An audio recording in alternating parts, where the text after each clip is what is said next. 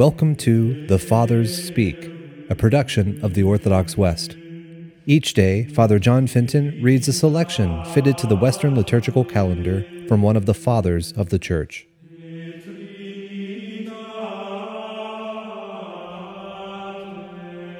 On this, the feast of the purification of the Blessed Virgin Mary, and the presentation of our Lord Jesus Christ in the temple, commonly called Candlemas, let us listen to a portion of a sermon by our Father among the Saints, Sophronius.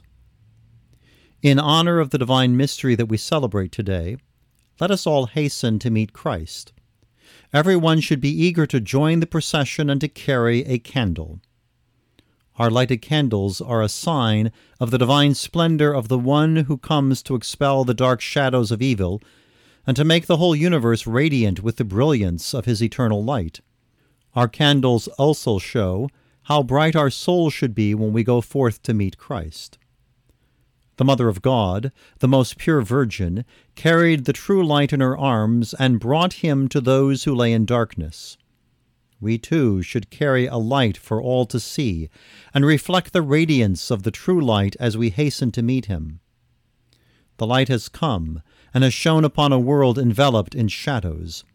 The day spring from on high has visited us and given light to those who lived in darkness. This, then, is our feast, and we join in procession with lighted candles to reveal the light that has shone upon us and the glory that is yet to come to us through him.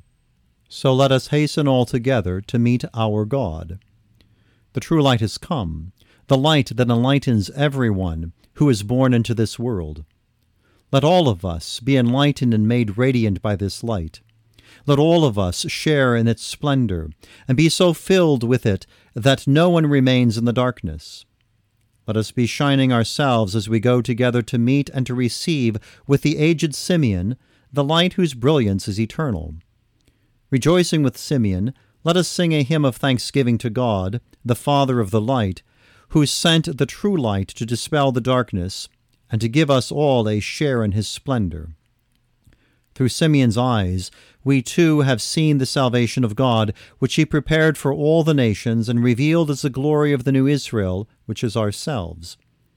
As Simeon was released from the bonds of this life when he had seen Christ, so we too were at once freed from our old state of sinfulness. By faith, we too embraced Christ, the salvation of God the Father, as he came to us from Bethlehem. Gentiles before, we have now become the people of God. Our eyes have seen God incarnate, and because we have seen him present among us, and have mentally received him into our arms, we are called the new Israel. Never shall we forget this presence. Every year we keep a feast in his honor.